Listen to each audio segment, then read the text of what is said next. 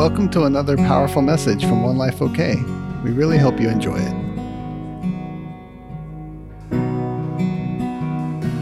You know, our heart is in the care of a good father. And out of your heart, everything flows. That's why he's so careful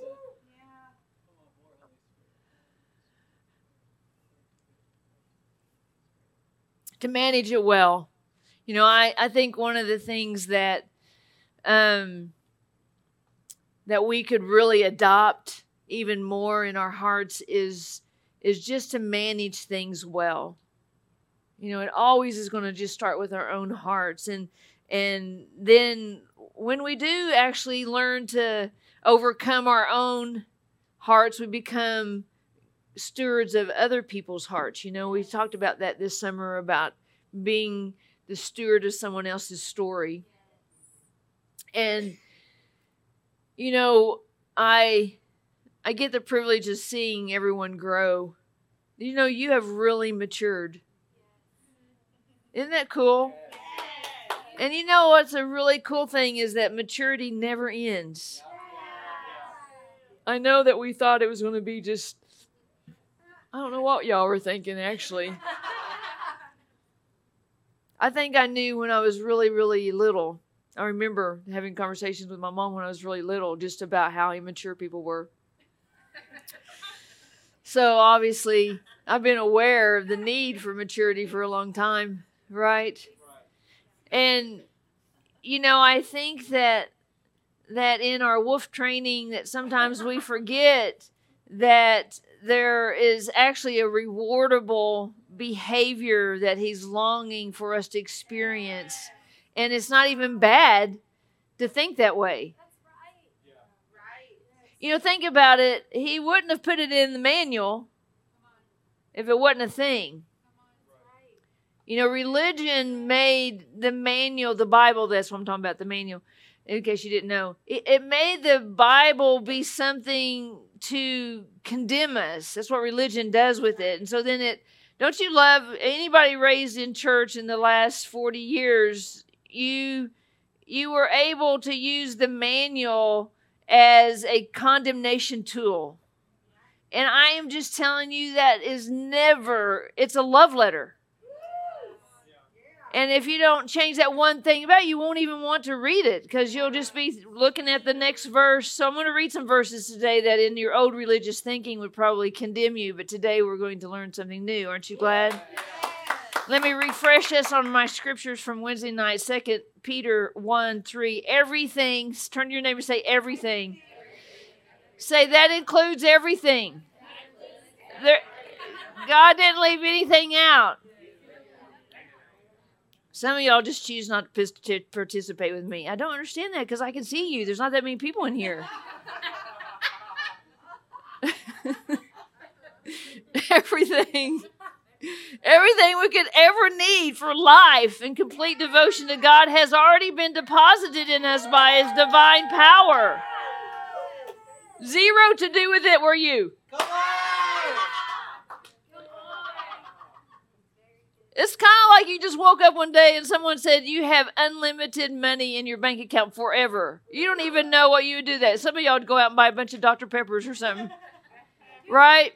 And see, that's what that's the crazy part is since you've always had this in you, you've had the capacity to make something random out of your life because you have so much deposited in there. Right? And so that's why he gave us these little things like do you have fruit? Are you doing stuff that's rewardable or is it just going to all get burned up? When you come upon a situation, is it freaking you out or are you trying to impa- get, let it empower you to do something new? You may not get it right that time, but are you going to do something new the next time? Because it'll come back around, right? And so, because as I said on Wednesday night, that the Holy Spirit, in my opinion, on the earth right now, in this season, that's now, He's looking to withdraw from the deposits he made to smear you around on the earth. In other words, to cause your life to encounter things that need him the way you know him.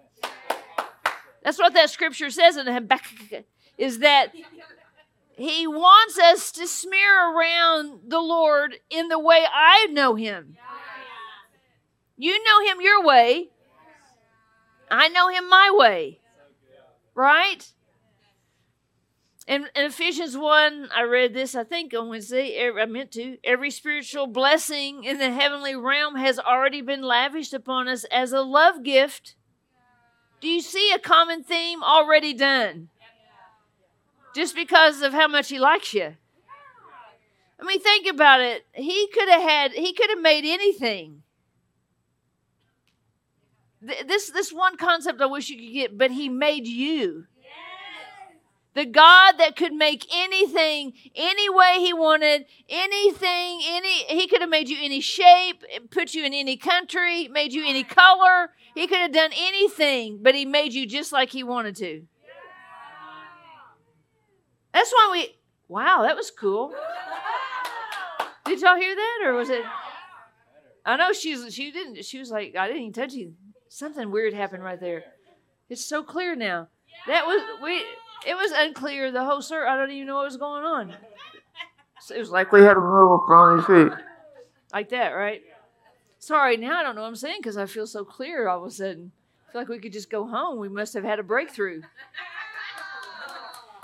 But I have too much to say. It's been lavished on us. Let's just stop there, right?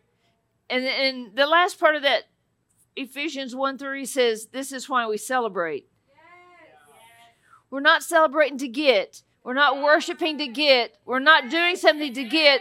The getting's already been done. You got. You're in the gotten stage. Look at what I gotten. And guess what? God's gave you so much freedom, you can do anything you want with what you've got.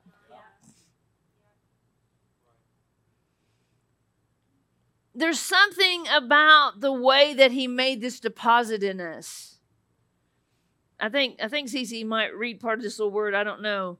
She always will say, "Oh, I feel like that's just a personal word," and I'm like, "Well, it is, but you could read it out loud." you know, isn't that cute? I mean, it hardly ever fails. That's usually her. Well, you know, I don't know. I just think that's a personal word. Well, it is, but it's good for everyone else too. Everyone else wants to personally partake of your personal word. But if if she's not going to read it, I'm going to read it. But um, just, I'm just kidding. But okay. But she was saying in this word that she's. I believe this is what she's saying that the Holy Spirit's trying to help her become aware of what was planted within her womb. The womb just being within us, within this core part of who we are. And think about it how much of the time are we spending our lives trying to get back to the authenticity of who we really were? All this other stuff just got stuck all over us, right? And so I was thinking today about this treasure and about actually being able to see that if he deposited it in us and he wants to make withdrawal, what's he really taking out? What's he really withdrawing? What's it really look like? I think you can see it in my life. He deposited in me this desire to make him famous, to make him rightly known, to get religion off the table. And I can hear when you're talking when you're in religion. So don't try to fake me out. Don't try to fake me out with smooth talking and actions because it's going to be known. Just so think about you for a minute. There's something He put in you that you know it needs to be authentic. You're just not happy with the unauthentic version of it. And so my life is spent trying to find ways to describe to you how amazing you are at the same time not having any tolerance for anything yucky that we believe and put on God that he that we think he feels about us. That's why smallness is pride. Right? That's why arrogance is pride. Why? It all says that God didn't do enough for me or I don't need him. And so my job is to try to dissect that in you to where you will want to look at it. You know, the two people I told they were stubborn today, they're really pure hearted people. So I'm sure they were shocked for me to say, You're being really stubborn right now. But it was the resistance. Judy was one of them. It was the resistance of my point that she was trying to sell me on her point. I'm like, No, but that's not it. That's not the point. That's fine if you want to tell me your point, but here's my point. And see, that's what God's doing all the time.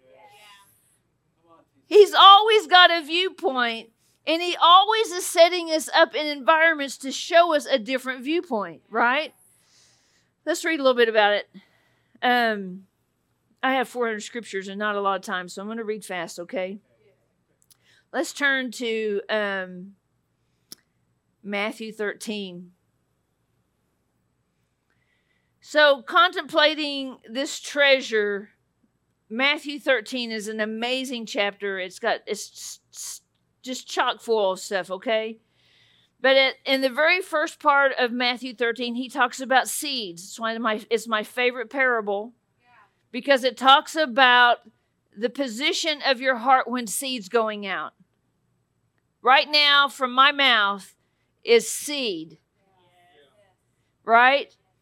And just think about how many things in life are formed from seed. Do I need to give us that little story? No. That it's right. I don't, right? Okay. So then, verse 10, the disciples are like, Why are you doing that? Why are you talking like that? They literally said this to Jesus Why are you talking with hard to understand stuff? Why? Where did they come from? Some of them came from religion. And what happens in religion? We act like we know what we're talking about. I mean, we really are just creating more rules and judgment. And we can't live by anything we say.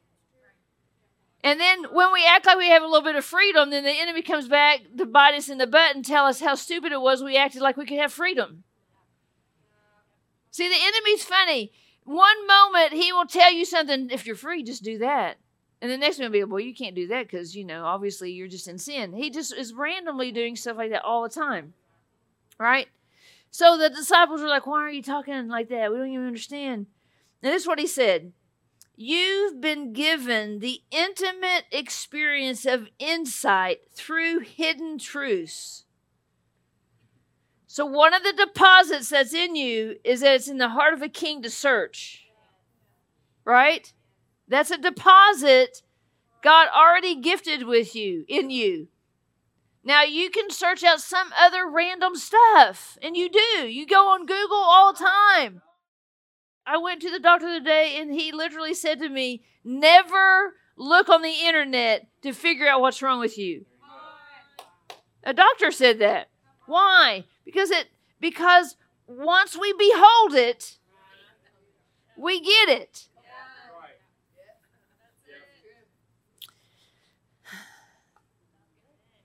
So another thing, we've been given the intimate experience in the Amplified, it says, To you has been granted the mysteries. What is granted? That's a nice word, isn't it? Who gets to grant stuff? The guy who has it. I have this, I grant that it's free. You don't do nothing for it. I have granted you the right to know the mysteries of the kingdom. But he said, To them, who was them? Who was he talking to? The religious people. They were sad, you see. And they, he said, but to them it has not been granted. Why?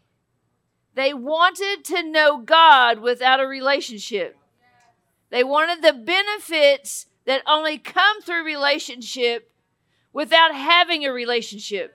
They wanted to read a rote word and know a formula without actually yielding and following.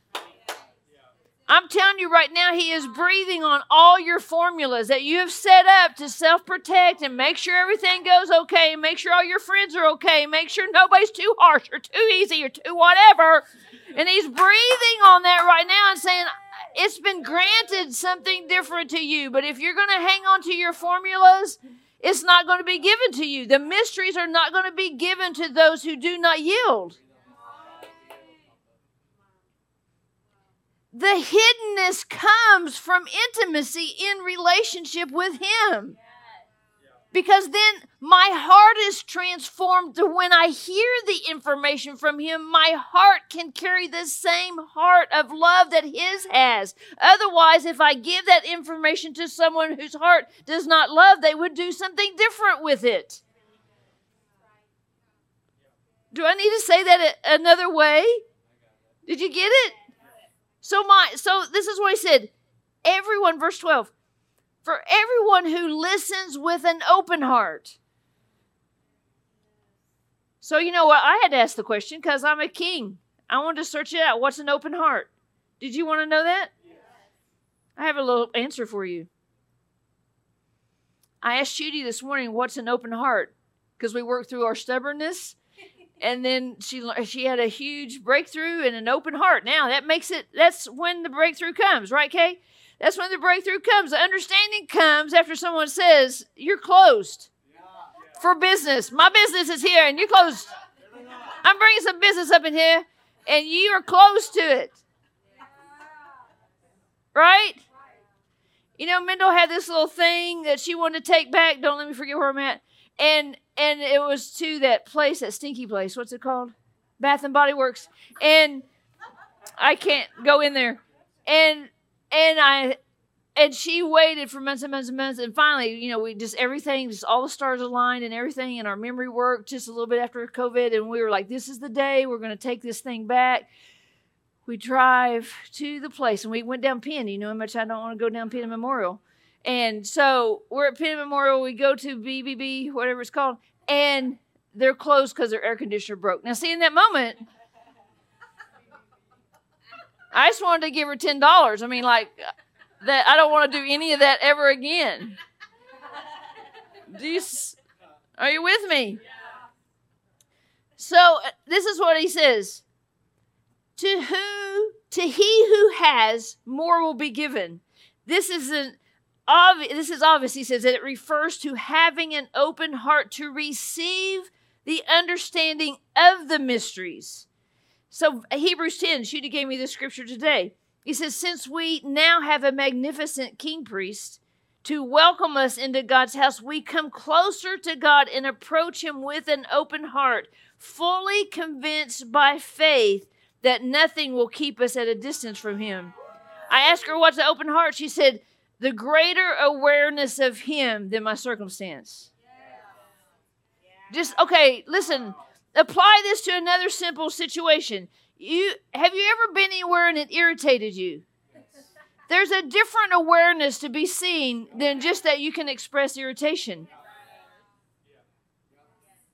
If I'm talking and I'm irritating you, there's a greater awareness to be seen because my my objective is not to get up here and irritate everyone. If you're offended by what I say, my objective, I don't sit at home and go, man, I just hope. Man, I'm up at three and I'm like hoping I can offend everyone tomorrow and everyone's mad. See, once I realized the heart of the Father is to invite us as little children to be transformed from the things that have hurt us, then I can't even hear things that way. When I hear something and it offends my heart, it rends my heart, it's needing to be opened up in that area. It's needing to have some sort of something bang into it to cause it to see something different. And I don't even like it when I feel that way. Have you gotten that far yet? Remember when you were okay with how you felt?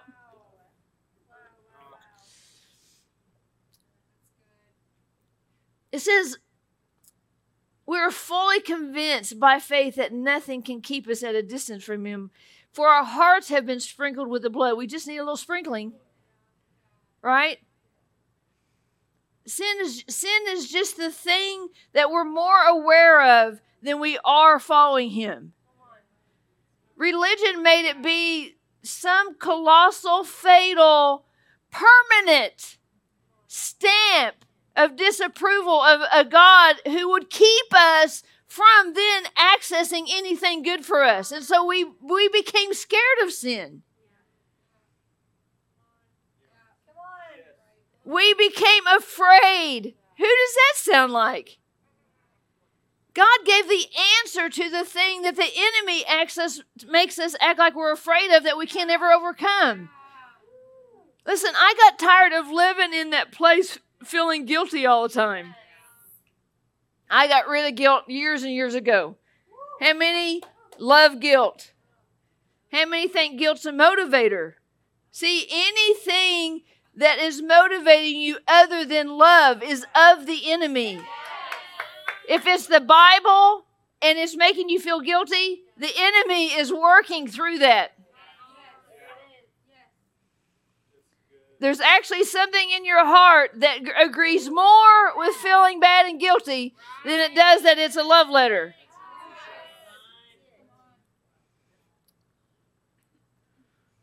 Listen, I looked up that word open heart in the Greek. And it in the Greek it's called sincere. That which has not only the name and resemblance, but the real nature corresponding to the name. In every respect, corresponding to the ideas signified by the name, real, true, and genuine.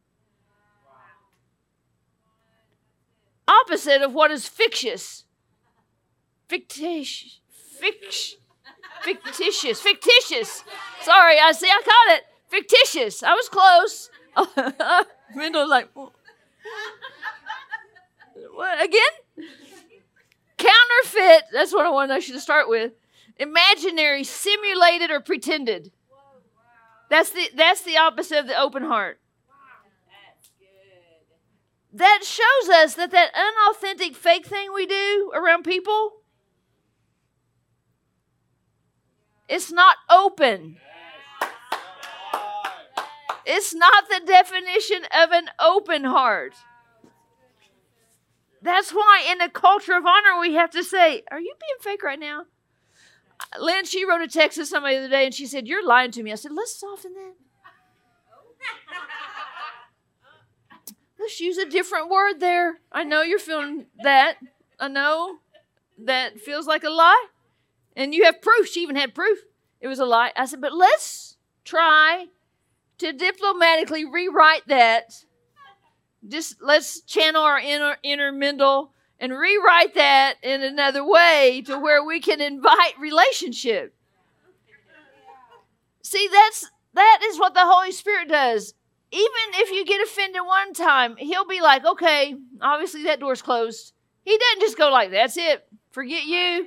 I'm done with you. Bye bye. See you later. He'll give another invitation. He'll use a different word, maybe one you can agree with this time. But the truth of it is, it's always been the same thing. It just may be reworded different, rearranged, and the jingle starts with the blue at the top, but it's the same. Why? Because He's the manager of our hearts. He's working on it, teaching us that He sprinkled us with, He just went, and it made us completely whole, completely clean. We're the ones that keep looking at it going, I think everybody remembers how horrible I used to be. Even if they do, he doesn't. It doesn't matter.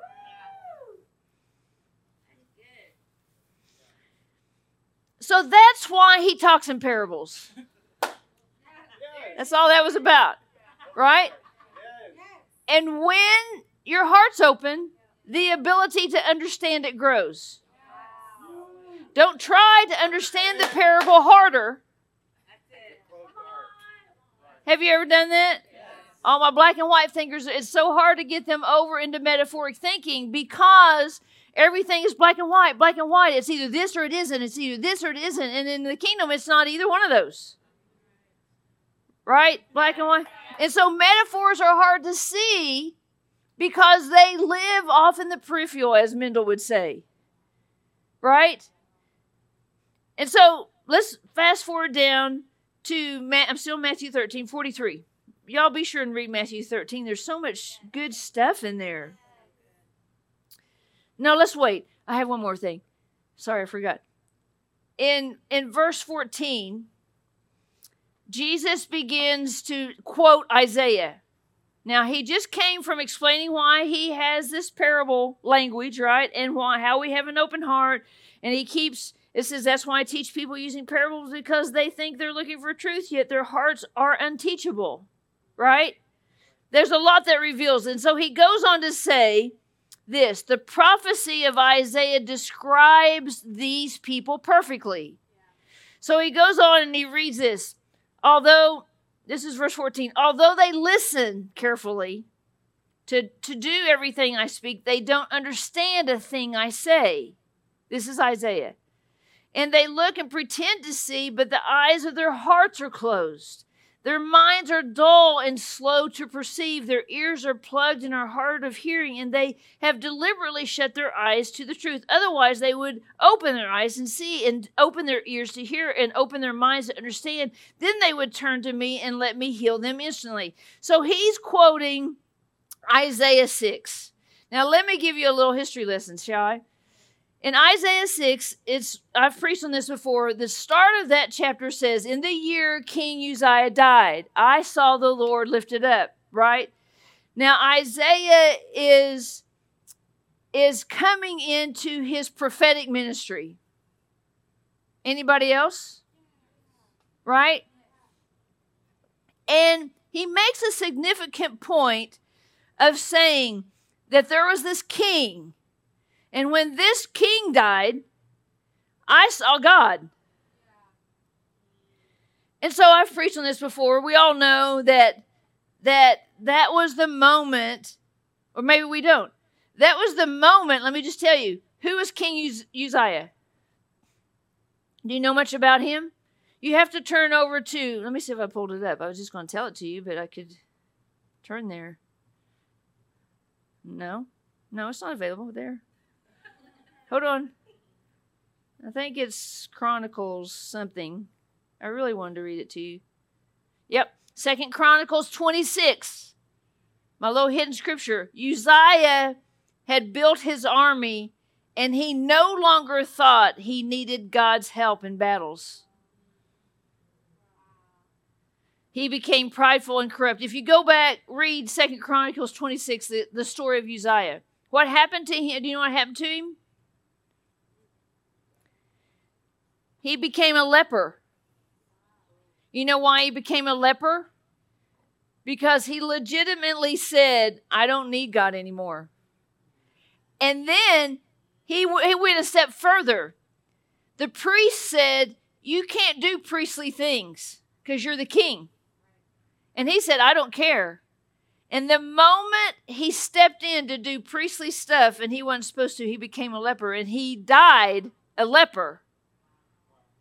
So in Isaiah 6, when he's saying, in the year King Uzziah died, what died with King Uzziah? Pride. The worship of something besides God. It said that when the priest came to him and said, You can't do this, he said, You cannot tell me what to do. Think in my life. I'm up here telling you what to do. When you leave here and you say, Oh, I'm mad at her for telling me what to do, you're in pride. Listen, this is why the church has no power. I mean, I know none of y'all do this, but the, the reason why the church has no power is because we've exchanged our own way for his way. Him in when we feel like it. That's why the mysteries are all hidden. And this is a season, listen, of the revelation of God being poured out. And so we have to yield. We have to let Him rend our hearts. We have to position ourselves. Otherwise, we're going to be King Uzziah and not even know it. And so, in that moment, it's such a great story in in Isaiah 6, let me tell you a couple things he says. I don't have time to read all of it either. Look, it's already one o'clock. Don't even look at the clock. in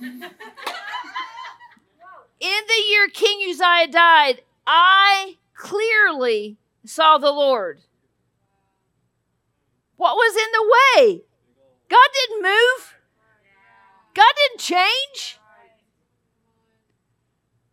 What was in a way? In the way? The authority of the day. Listen, this this is the season we're in right now. I'm telling you, on the earth, this is going on in America right now. This is going on right now. Somebody with leprosy is in authority. And we're we are about to see God in a way that he's never been seen before. But see, here's what you have to remember. This is what his response was. I stammered and said, Woe is me! I am undone. I'm just doomed as a sinful man, for my words are tainted, and I live among the people who talk the same way. And it says, Out of the smoke, one of the angels of the fire flew to me he had in his hands burning coal that he had taken from the altar with the tongues, and he touched my lips, and he said, See, the burning coal from the altar has touched your lips, and your guilt is taken away, and your sin is blotted out. And I heard the Lord say, Whom shall I send to go to my people? Who would go and represent us? Us, not you, not some church but us, who's the us? It's the Godhead, the Father, the Son, and the Holy Spirit. And He spoke up and He said, I'll be the one, send me. But see, when He sent them, this is what He said go and tell the people. That's the thing Jesus quoted. This next verse, I just quoted you from Matthew 13. Go and tell the people, you keep listening, but you understand nothing. You keep watching, but you learn nothing. Go and preach a message that will even make their hearts dull, their ears plugged, and their eyes blind. Otherwise, their eyes will begin to see, and their ears will begin to heal, hear, and their hearts will begin to understand, and they will return to me for healing and be healed. See, he told him to go preach a message so they wouldn't do that. And Jesus came and said, I am him. Now, if you preach me, everything will be revealed. That's why I talk in parables. That's why the mysteries will only and always be resolved for the child, reserved for the childlike heart. They're not reserved for the prideful. And we don't even have to be feel bad when he says you're prideful. Because he's trying to say it's in the way. It's not a permanent condition. It's not who you are as a character. It's what some injury did to you that you decided to buy into and you never got rid of. It's not even him. It's not even you. And I love it because eh, if you go on, this is what Isaiah 6 is really about. I stole this from the Passion. You know, at the end, it says, verse 13 that says, even after God does all this stuff, because why? Because they they had been in pride, they had been serving idols, they had been. Where I love the scripture in Jeremiah. Hang on, I got to read that one to you too. Sorry, I, I told you I had a bunch of stuff. Jeremiah 10, it says, every read Jeremiah 10, all of it, but this is verse 14. Every man has become like a bu- brute, irrational, and stupid man without the knowledge of God. Yes. Every goldsmith is shamed by his carved idols, for his molten images are frauds and lies, and there's no breath in him. Listen, try to not try to translate this for yourself in New Testament language. He's saying, We have made idols out of things God made. Yes. We took stuff that God made for one purpose and we developed an idol out of it, and we don't, I don't even know if we know we're worshiping it. How you know you're worshiping it is if you abide by its logic.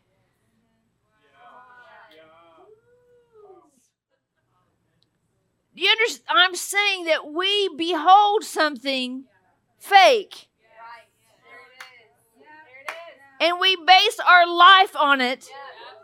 And then when nothing turns out like we think, we complain.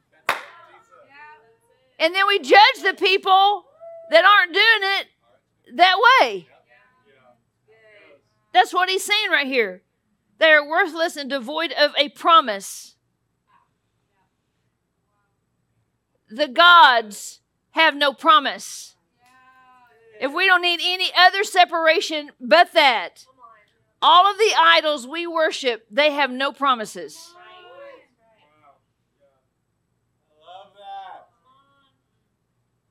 YouTube in, YouTube out. There's no promise.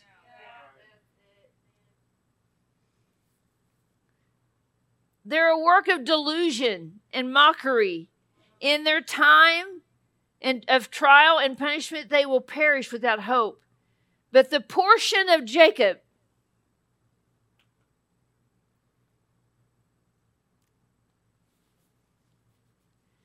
is not like these.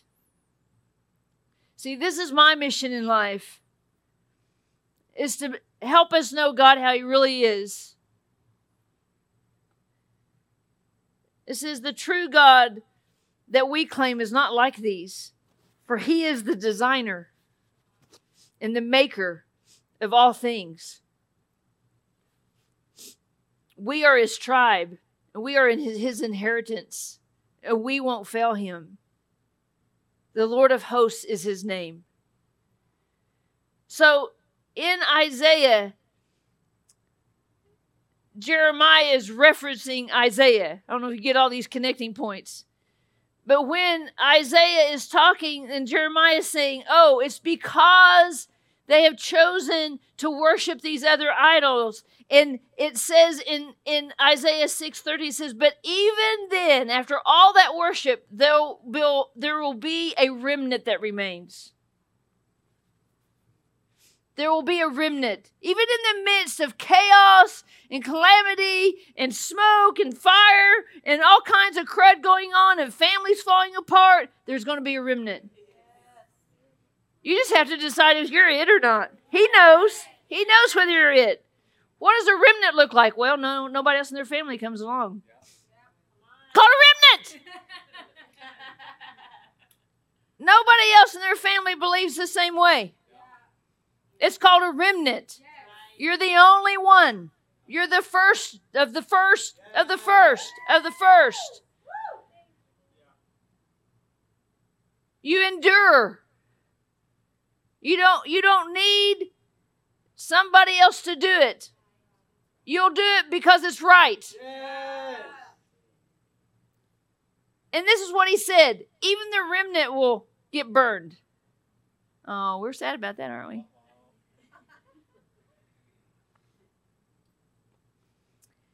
But it says this it'll be like an oak, like a terebinth tree when it fell, because the stump, the remnant, still lives to grow again.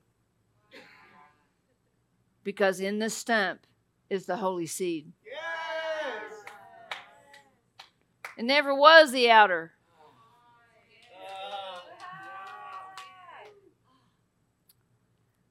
He says, This seed of holiness, this is the Passion Translation commentary.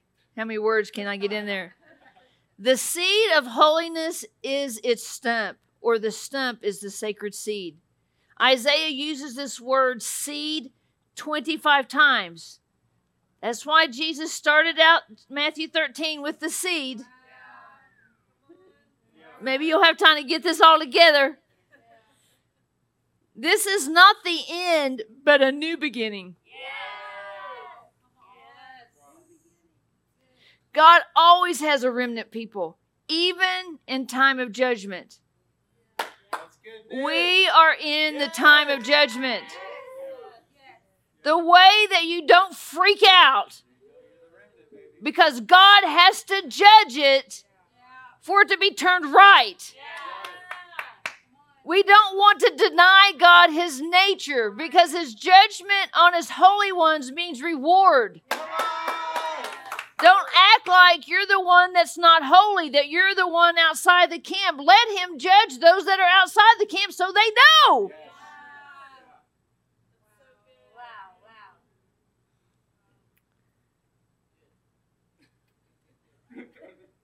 Today, true believers have the holy seed of Jesus within them. They have been born of above.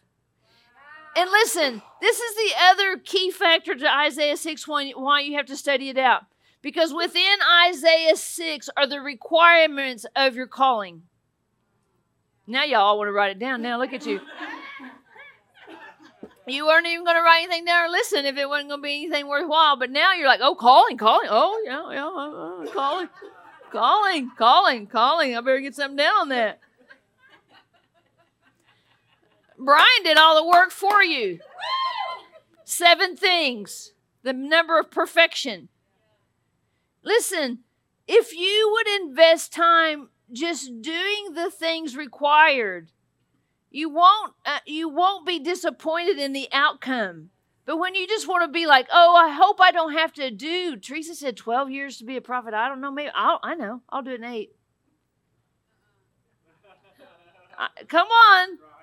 Listen, it doesn't, that's just sort of a general consensus that you're not walking in your full prophetic calling six months after you figured out you may want to be one.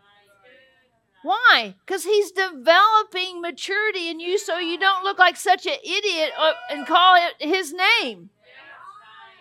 Wouldn't you?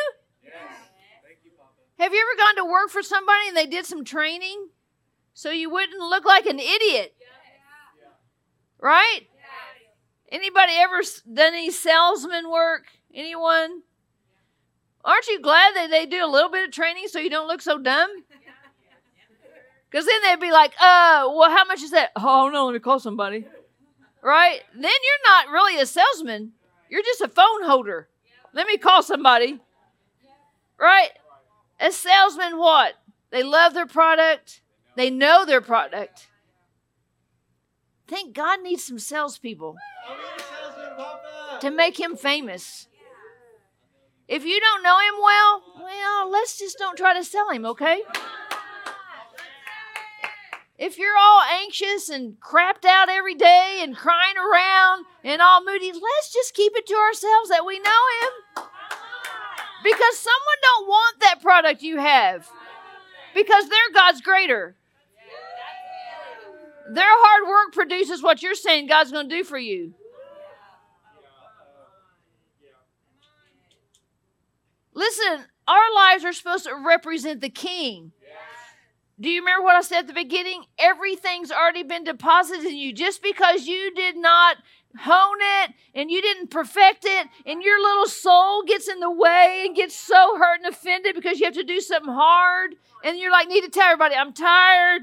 I'm weak. I'm lowly. You're offending me. You're in my way. You're in my space, my personal space. You got all this stuff you're setting up, and the people are like, okay, well, I don't want to be around them. And if you, well, Jesus loves you. Well, don't even say that. Don't even say that. They already know that. They're looking for a life. Didn't you hear what he said? To represent us.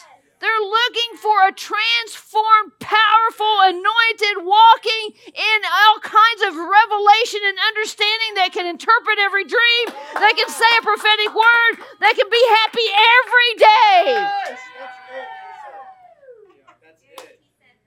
The world knows how to be unhappy and cranky. Why would why do we want to be moody around people? What is the goal of that? I just hope that someone would have sympathy. Well, just tell them what you need there. I need a hug. I need an ice cream. I always need an ice cream. I need something. Just tell them what you need instead of manipulating it with your mood and your body language. And uh, it's just gross. And we do that to the worldly people like they're going to be like, let me help you. And they're like, they're judging you. They're like, oh man, they are just they so not snugged up to Jesus because man, they can't even get over their own selves. They can't. They can't, their resting face is not even good. Have you been working on your resting face? Some of y'all have. I can tell. I look around the room and you're like, okay. Right now she's making me mad, but I'm going to be smiling a little bit. Uh-huh. So much better, isn't it? Just to even be aware that you've got this face. That people are like, are you constipated or what is it? Right?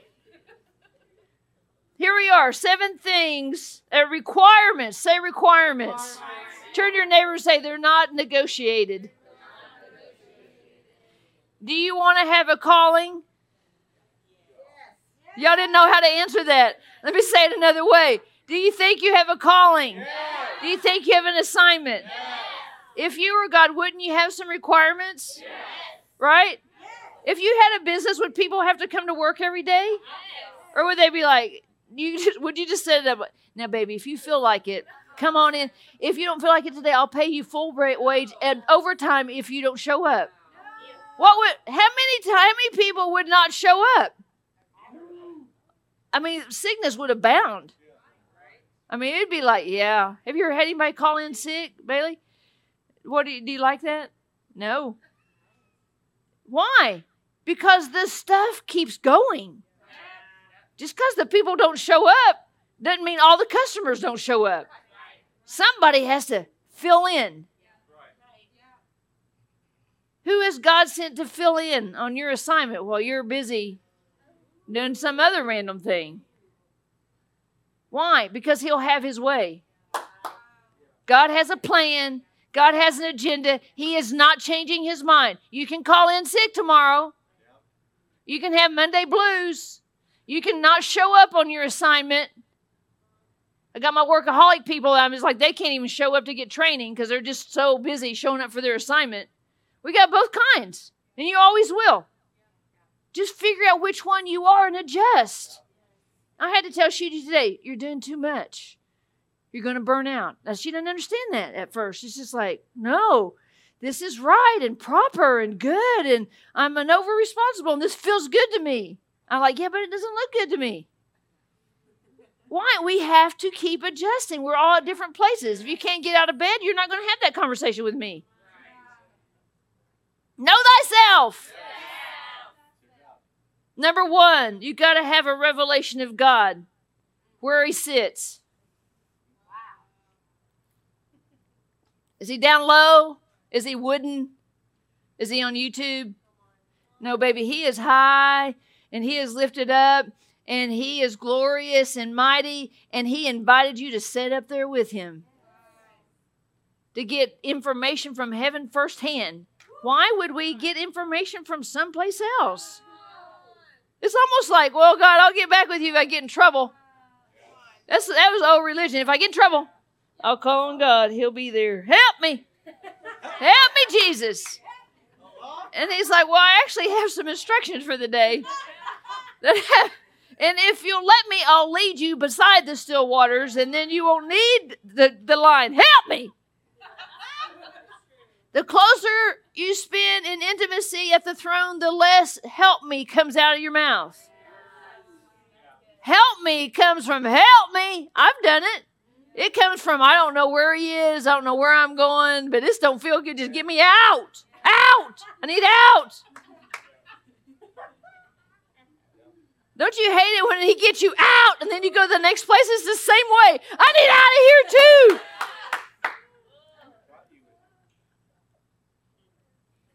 Number two, a revelation of holiness. Number three, a revelation of our uncleanness. I just read you the scripture in Ezekiel about what God does with uncleanness. You are unclean, but you've been washed. So now what are you? Unclean no more. But see, if I don't realize that potential, I can't clean myself.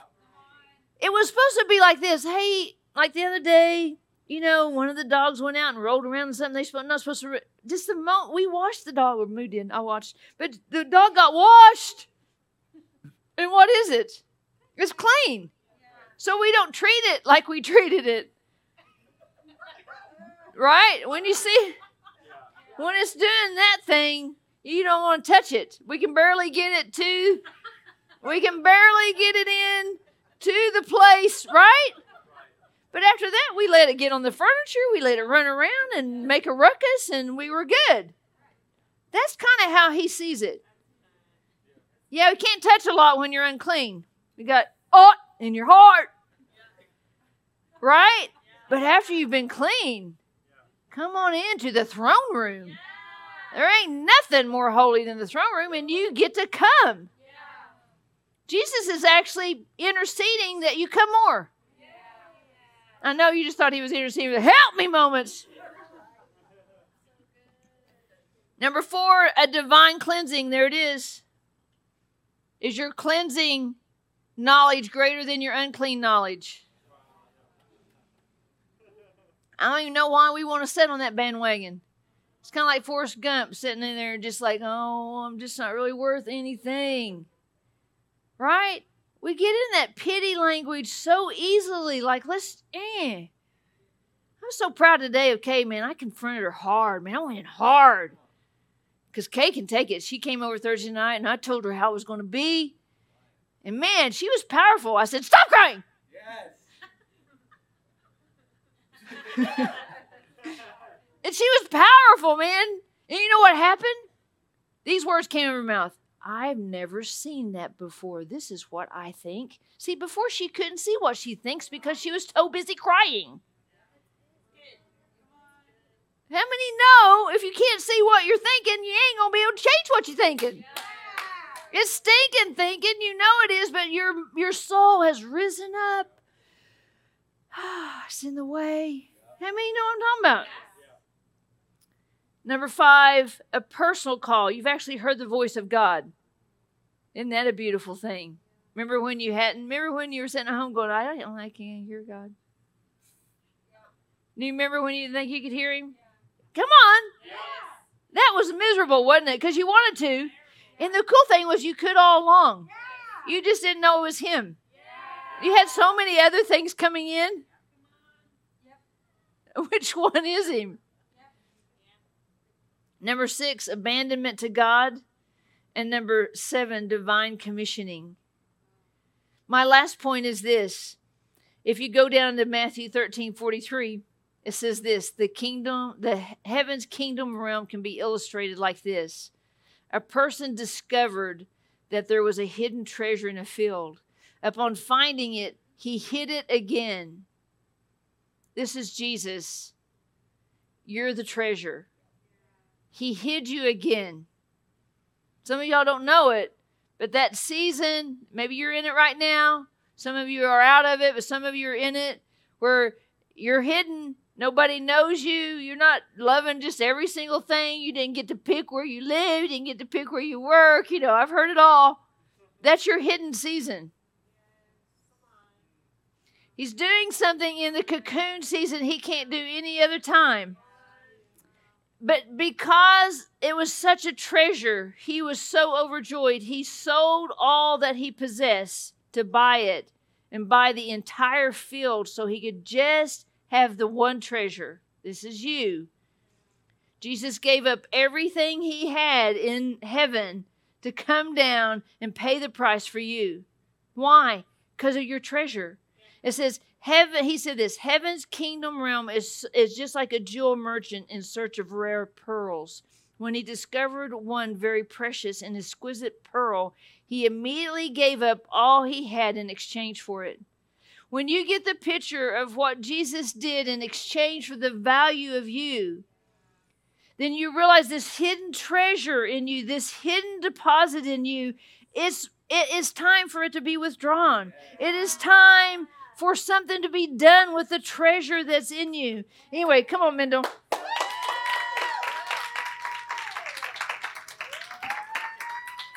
Okay. I can take it. Thank you. It's a small dance. It's a little bit of acrobatics there. Wow. That is a chocked full, powerful message. Definitely definitely we all need to listen to it again, study it, study it out, all that. Some, yes, be kings. Be kings about it. Be kings about a matter. Well, um, I, I think that, I mean, the Holy Spirit is just on so many things. He's everywhere. Well, I do have to say this just as a, a prophetic declaration we said it just the other day, but about the number 70 um, and the beginning of a new journey. And I just, um, I only remembered this little tidbit of a dream yesterday, and the Holy Spirit just told me what it was um, sitting there. So I just have to say this that some of you didn't maybe didn't you don't recognize the new beginning of the journey, but the new beginning is still waiting for you. It's still it's it was this this picture of the new beginnings just kind of lingering, hanging around. It's not far from you, but you haven't acknowledged it yet. You haven't partnered with it yet. And so um, I felt like that was something he wanted to say that it, there is a new beginning for every single person that is has hearing this message. There is a new beginning that specifically began last Sunday, wasn't it? Last Sunday, a new beginning. And if you would go and read um, Jeremiah 29, I think it starts starting in verse 10. On Sunday, I referenced 29 11, where it says, you know, uh, he says, For I know the plans I have for you, declares the Lord. Well, then Pam shared with us, and Tisa shared with me later, the uh, expanded version of that. If you go start at verse 10, and I can't remember how far, 20 something, I think, it is full of promises about a new beginning. And it literally says that um, after 70 years, I will do this for you. So I'm telling you, this is a now word. This is a now message. There's God is doing something in our lives right now. So there is a new beginning that's just lingering around. Anybody that hasn't looked for it has isn't hasn't begun searching for it. There's a new beginning available to you and it's waiting. It's waiting for for you to recognize it and acknowledge it and seek it out. So um, yesterday I I didn't sleep much the night before because we were contemplating some changes in life, and sometimes change can. she's laughing at that already. Um, just a simple way to put it. Um, and I know there's lots of changes even going on in the room for a lot of people, but um, that oh, during the course of the night, fear just kept trying to come in and bring this logic based fear statements. Well, you know, if you change this, then this will be at risk. If you change this, this thing will happen. Well, you know, it was kind of, you know what I'm saying? It was like that all night long. And so I knew that something was up with that. And I, I tried to put words to it when I was talking with Papa yesterday morning.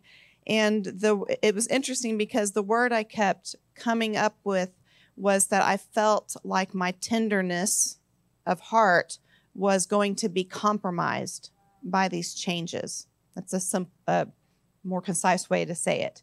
I was afraid that my circumstances if my surroundings and circumstances changed, that my tenderness of heart would be at risk. And I realize now, after hearing Tisa's message, that what I was really talking about was the open heart. The tenderness I was referring to was my open heart that she talked about so that I could see and hear what the Holy Spirit's saying, right? So I've come to value my open heart. I've come to value it and to live out of an open heart rather than out of a self protective heart.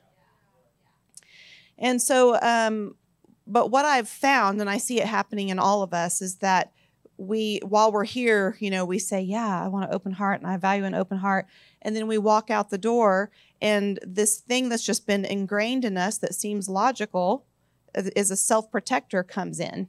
And we're like, Oh, yeah, well, that's actually wisdom that helps protect my open heart. And we partner with self protection that we say is to protect my calling or protect my purpose or whatever. So, for example, I like to, as you know, I talk about writing on Saturday mornings and I have my little place to sit outside. And I have a history there now. So it has all these feels to it, you know, and all that. And I love it.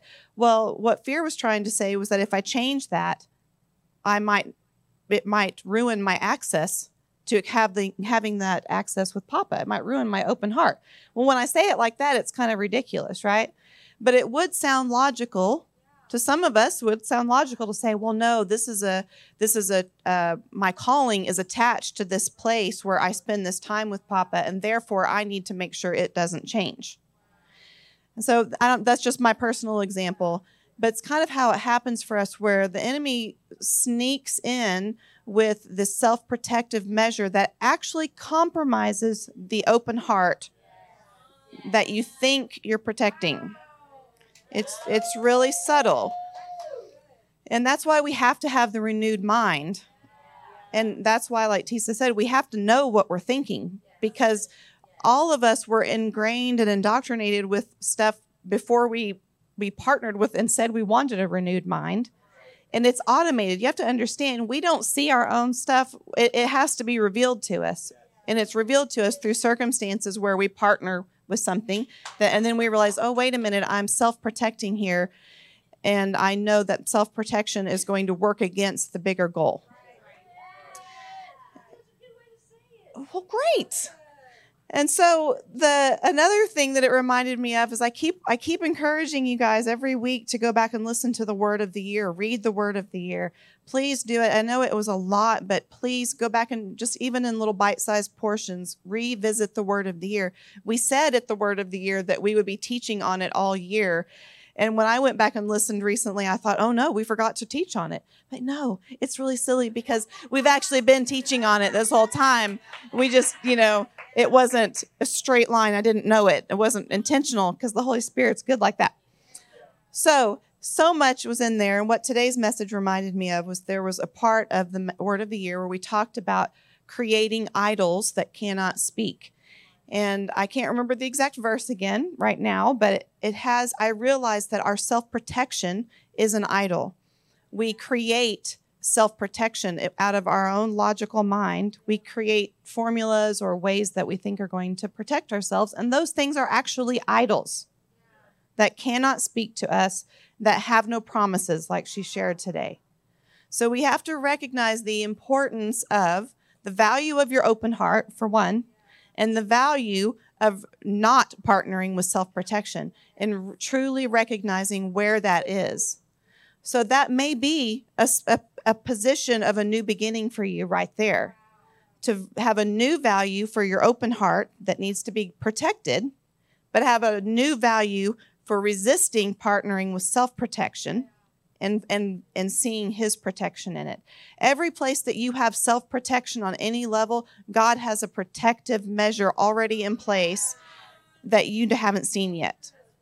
And so that's an opportunity to receive from him in a new way and to see him on a new level.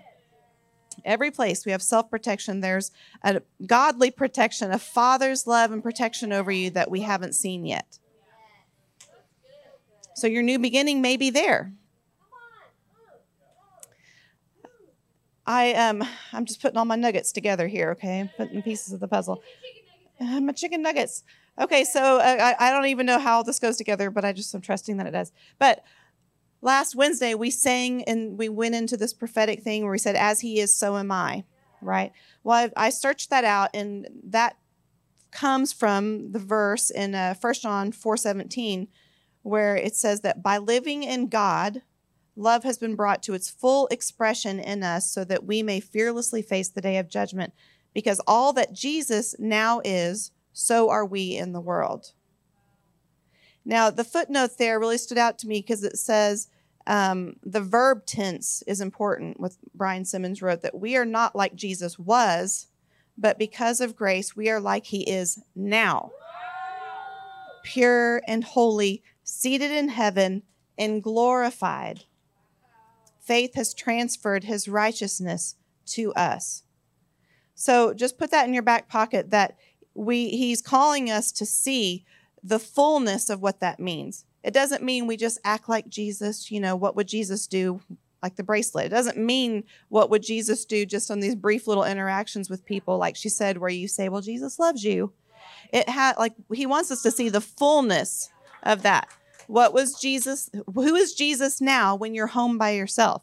Who is Jesus now when you're faced with a fear or something that feels like a might be risky? As he is, we are. As he is, so am I. He's calling us to walk more fully in the his true identity. Now get this, the other thing we sang on Wednesday that I wasn't really sure why I was singing it, but I, we sang the joy set before us will be our identity. Now we had the, that message of what was before us is what we conceive and what we give birth to. We had just had that on Sunday and again on Wednesday. And so I the joy set before us will be our identity is what we sang. And so I knew that came from a verse, the joy set before him, right? That comes from Hebrews 12, 2 in which says, We look away from the natural realm and we fasten our gaze onto Jesus, who birthed faith within us, who leads us forward into faith's perfection. His example is this because his heart was focused on the joy of knowing that you would be his, he endured the agony of the cross and conquered its humiliation, and now sits exalted at the right hand of the throne of God. This, the footnote says, this was the joy of our salvation. He placed his before his eyes the bliss we would forever share together with him. That's our identity. The joy set before him was pointing to who we are. It, it points to, as he is, so are we. It was us seeing us living like we are seated at the right hand of God with Jesus, purely whole, walking like like uh, Judy saying today that he's worthy of having his bride by his side. That was the joy that Jesus had before him when he died on the cross. And that is our identity. So he's calling us again to see, as he is, so am I. What was set before Jesus is what I'm being called up into right now. The joy that was set before him is my identity, walking in the truth of my identity. So again, back to my Saturday morning yesterday, I was talking with Papa about this tenderness in my that I um, felt might be at risk. Okay, my open heart, and I want you to just hear how the Father talked to me and what He had to say about it. And this was again rounding out. We've got to wrap, see the bigger picture about Jesus, and as we are, as He is, so are we. Okay. So he said, Daughter, my delight, the true apple of my eye my source of pride, my joy, my heart. This tenderness, okay, open heart that you've uncovered, this tenderness you've discovered is sacred ground to me. It's not a place or a space I take lightly. It is the garden of our shared delight. It is the place we meet and dine on the discoveries of love you so eagerly pursue. It is the place of intimacy between me and you a sacred space, a sacred and heavily guarded, divinely protected place for me and you. Let me just stop here for a moment and say again, we're talking about the open heart that you may be tempted to self protect. And he's saying, Whoa, no, you don't understand how much I value your open heart, that I value what I've uncovered in you.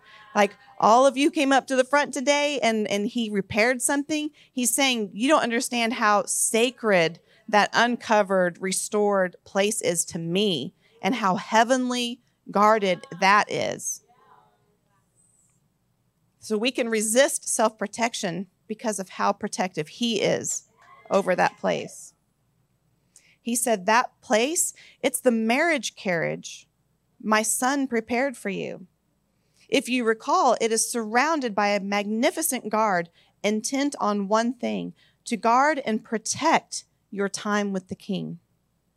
This intimacy we share is treasured ground, worth more than the nations, worth more than territories that still need to be taken.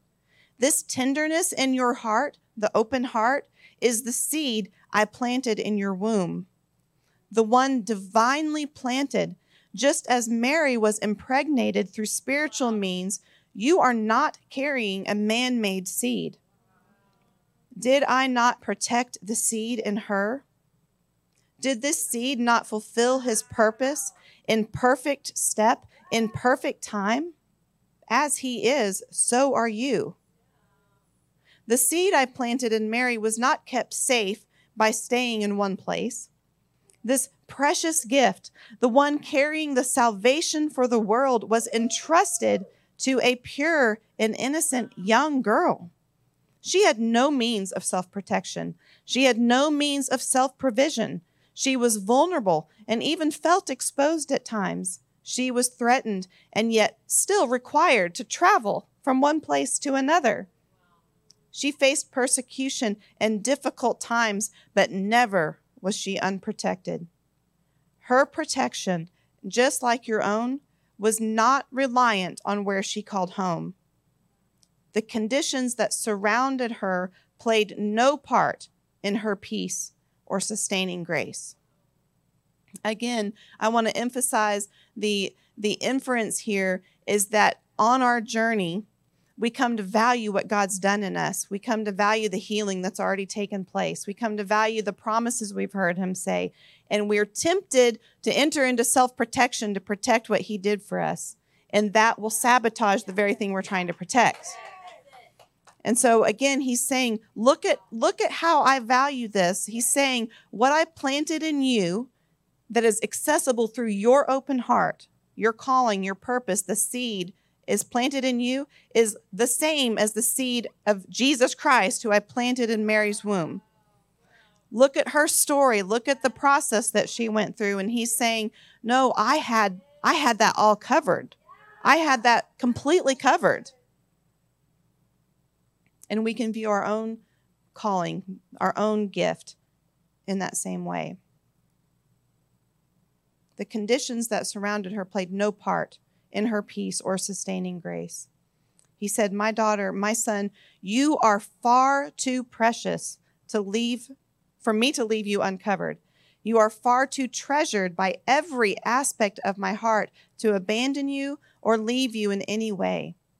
You can trust that I am going ahead of you to prepare a place for you, for us. I am devout in my commitment to this, to guard every aspect of your tender heart. Don't you know what a treasure your tenderness is to me? Don't you know that I bought the whole field to have you? Don't you know I already paid the fullest price to keep you forever mine? For so long, your tenderness was covered, weighed down after being discarded like some filthy rag. Now I have to pause here because the Holy Spirit told me to connect the dots on this, this one part before I learned of Jesus' remnant that Tisa talked about, the word remnant to me meant a piece of leftover fabric. A little piece of fabric you might use like a rag. And he's saying that's, again, this is you. Your tenderness was covered way down after being discarded like a filthy rag. That's speaking to the remnant. The remnant that's still in you, that's still partly covered, that still needs to be renewed, that He's protecting. For so long, you couldn't feel my touch in this place. You didn't hear my whisper or my song. I longed for the day your tenderness once again saw the light of day. I long for the day when your hidden treasure would see me and be with me face to face. Your tender heart, fueled and maintained by peace, is more valuable than gold to me. I make a vow to you today, one you can count on always to forever guard this place in you. Do you hear that? I make a vow to you today, one you can count on always to forever guard this place in you. I will protect it with the fierceness of a father, with my unrelenting divine power. Your home with me is forever established. No matter where this life takes you, no matter where you travel, your heart is already at home with me. I will guard you with every aspect of my divinity.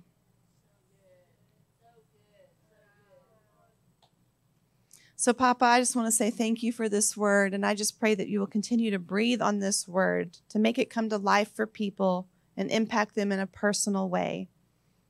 I thank you that you have been, I, I just, I just have to say this that I just get this sense like it's been swirling around me so much today that I can't, I couldn't even figure out what I was seeing. But prophetically and in the spirit, I just saw this full circle thing of the great extent that we can't even comprehend that God went to to have you as a treasure, to have that open heart, to be able to access and commune with that seed that He planted in you. He's saying, I've done it all from the beginning of time. He sent his son, and then his son paid the price and made the way. He bought the field. He sold everything to have the pearl. He's done it all. He's done it all. He's provided everything that you need because of how much he treasures you. He wants you to know a greater level of how much He treasures you, how valuable you are to him. Because if you understand that, you will know the fierceness of his Father's heart to protect you. He's calling us, inviting us into a new season, a new beginning of walking in His protection and a true knowledge of how valuable we are and how protected and guarded we are, so that we can finally, once and for all, throw the idols of self protection down. So, Papa, we just thank you. Thank you for telling us what's available to us right now. Thank, thank you that you don't release a word without providing everything that's needed for it to be fulfilled. So, we just say today that, that we have everything we need. We have everything we need for this word to be fully manifest in each of our lives personally. So, Holy Spirit, I just say, go, go, go, blow, blow, blow. Give people dreams and visions, light them on fire, burn up everything that can be burned. Invite them with excitement. Let them feel the passion that you have for them for to be free in this way and to walk with you in this new beginning in this new journey. We just say yes to you. We hear your yes. We hear your resounding yes. We hear how much we love you, how much you love us. And just like we sang about today, we see, we see, we see, we, we see your glory. We see how much you love us. We see how much you are worthy, and we see your beauty. Go, Holy Spirit, go, Holy Spirit. We just say, We love you, we love you, we love you, we love you so much. There's nothing else I can say but how I love you. So I just pray that this will be a song that we sing, how much we love you. You are so beautiful, you are so worthy, and that it will be burning within us as we walk out this word this week, today. I thank you, Holy Spirit. I thank you, Papa God. I thank you, Jesus. I thank you, Warrior Team. In Jesus' name we pray. Amen.